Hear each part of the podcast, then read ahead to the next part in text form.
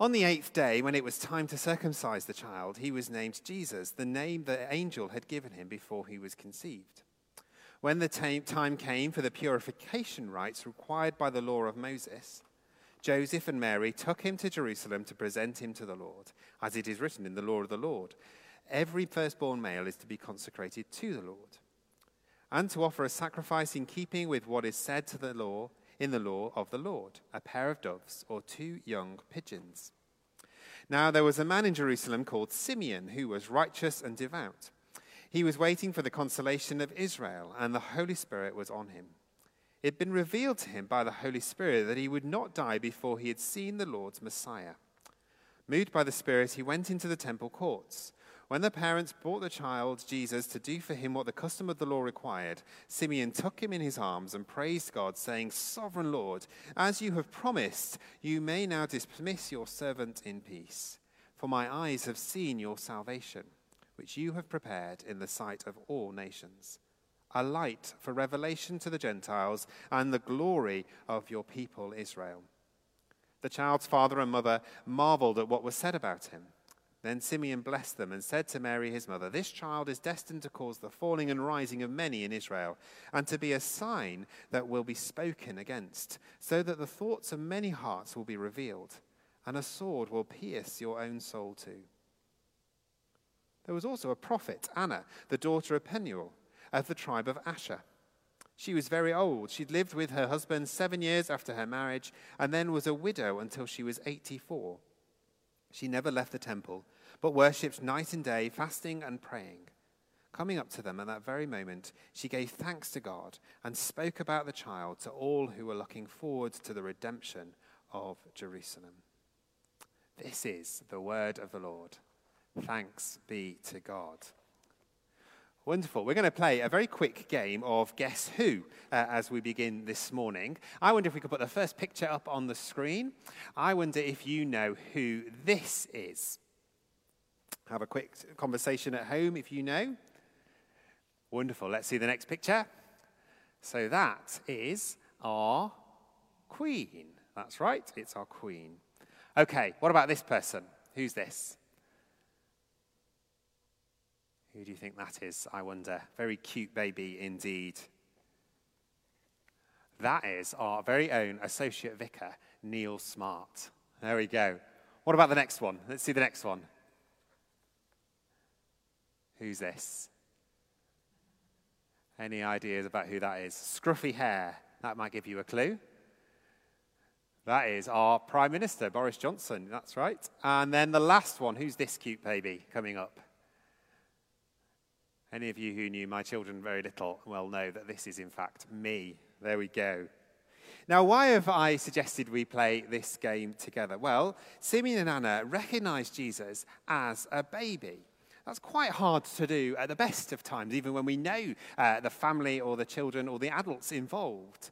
But the temple would have been very busy, and there would have been lots of babies going to have the same thing done that Jesus had done. How was it that they were able to recognize him? Well, the scripture tells us that the Holy Spirit was on Simeon. He had God with him. It was God who showed him who the baby was and who the baby would eventually be. Because of his relationship with God, Simeon was able to see God at work. Now, they were watching and they were waiting for Jesus to come. When I was ordained a few years ago, uh, there was a prayer prayed over me, uh, which is called the ordination prayer, the ordinal, as it is. There are a number of things in there which are fantastic phrases, things that we're called to do as vicars, but actually things that I think that the whole Church of God is called to do. One of those things is we're called to watch for the signs of God's coming kingdom. As I say, I think this is something that we're all called to do as the body of Christ as Simeon and Anna did in this point. They were watching for the signs of God coming in that Jesus.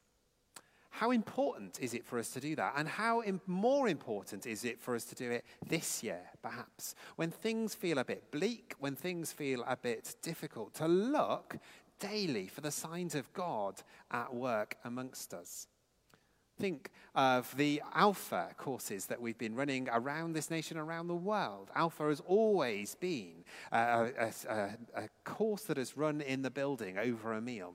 I don't think Alpha ever intended for it to be online.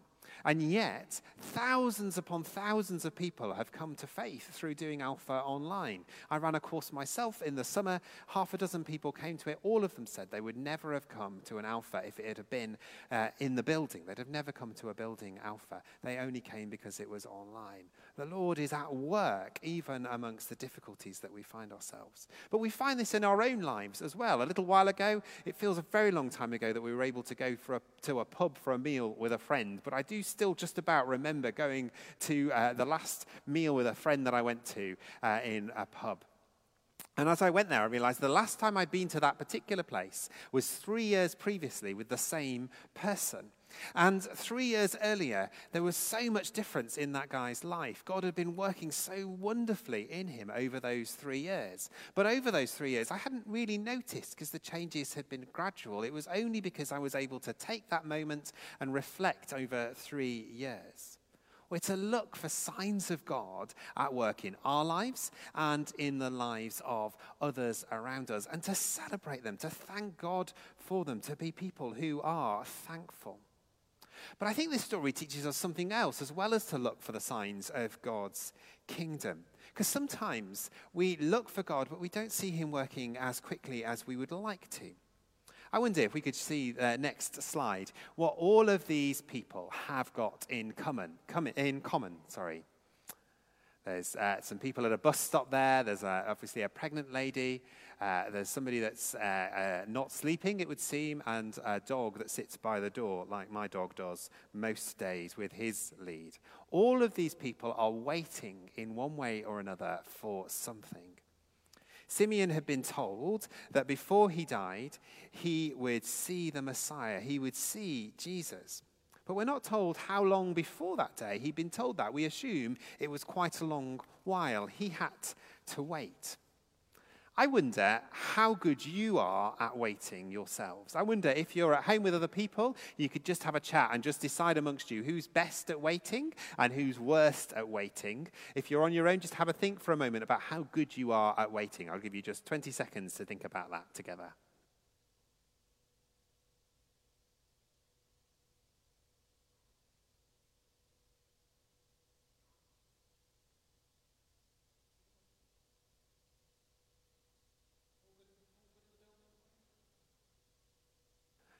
People in the building are very good at waiting. I've just asked around. They've got nodding heads and, and, and thumbs up. We're all good at waiting here. I'm not good at waiting. I'm rubbish at waiting. In fact, I have a bit of a confession to make. It's okay to do, I think.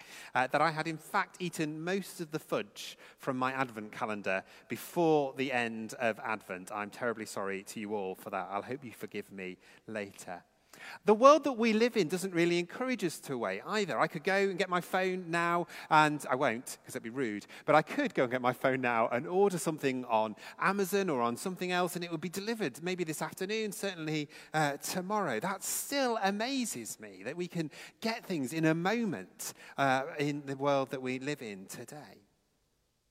Now, I told a little bit of the story of my calling to ordination when I met with some of the small groups. Some of them I did, some of them I didn't. Uh, I actually felt uh, called to be a vicar a very, very long time ago. When I was three, I announced that I wanted to be a vicar. And my calling to be ordained and my, my calling as a Christian were very much inter, interwoven. Uh, when I was 17, I went to uh, a, a diocesan BAP thing, some interviews, uh, where they decided whether or not I could be a vicar, and they said, uh, oh, it's a very good idea, but go away and do something else first. Uh, go and do something else for a bit. So, so I did. Uh, and I was then, a few years later, called back into being ordained in quite an extraordinary way. I'll tell that story another time. But I'm so certain the Lord had worked so powerfully with his Holy, through his Holy Spirit over the calling that I had, particularly in that experience when I was in my early 20s, that I knew that God was calling me to be ordained.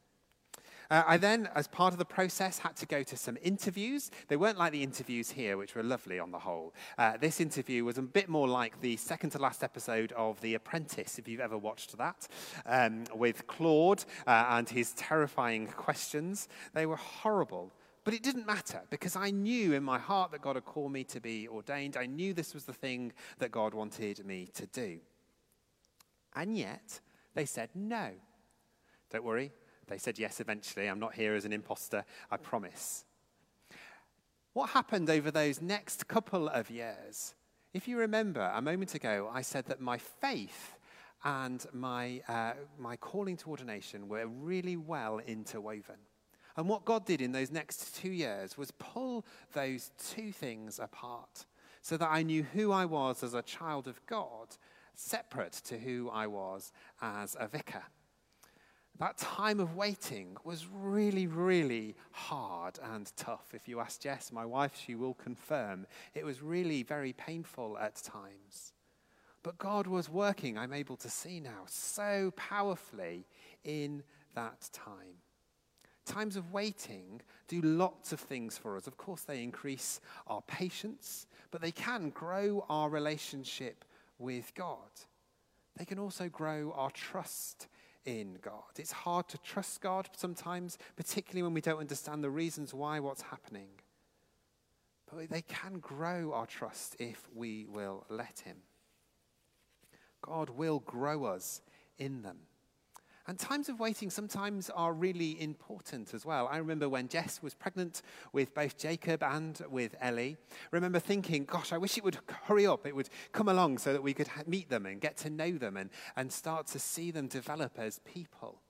On reflection, I wish I'd slept a little bit more in those times, but never mind, rather than waiting for them to come. But actually, both Jacob and Ellie had an awful lot of growing to do internally uh, before they were ready to come into the world. The day that they arrived was perfect in God's timing. And if we really think about it, we wouldn't want a baby to come along any sooner. We needed to be patient. We needed to grow in our trust of God. Simeon didn't know when he would see the Messiah. He just knew that at some point it would happen before he died. He was holding on to the promises of God. We don't know how he coped with those times. He was a righteous man, it says, and devout, so probably very well. But he held on to the promises of God. So I wonder what you're waiting for today.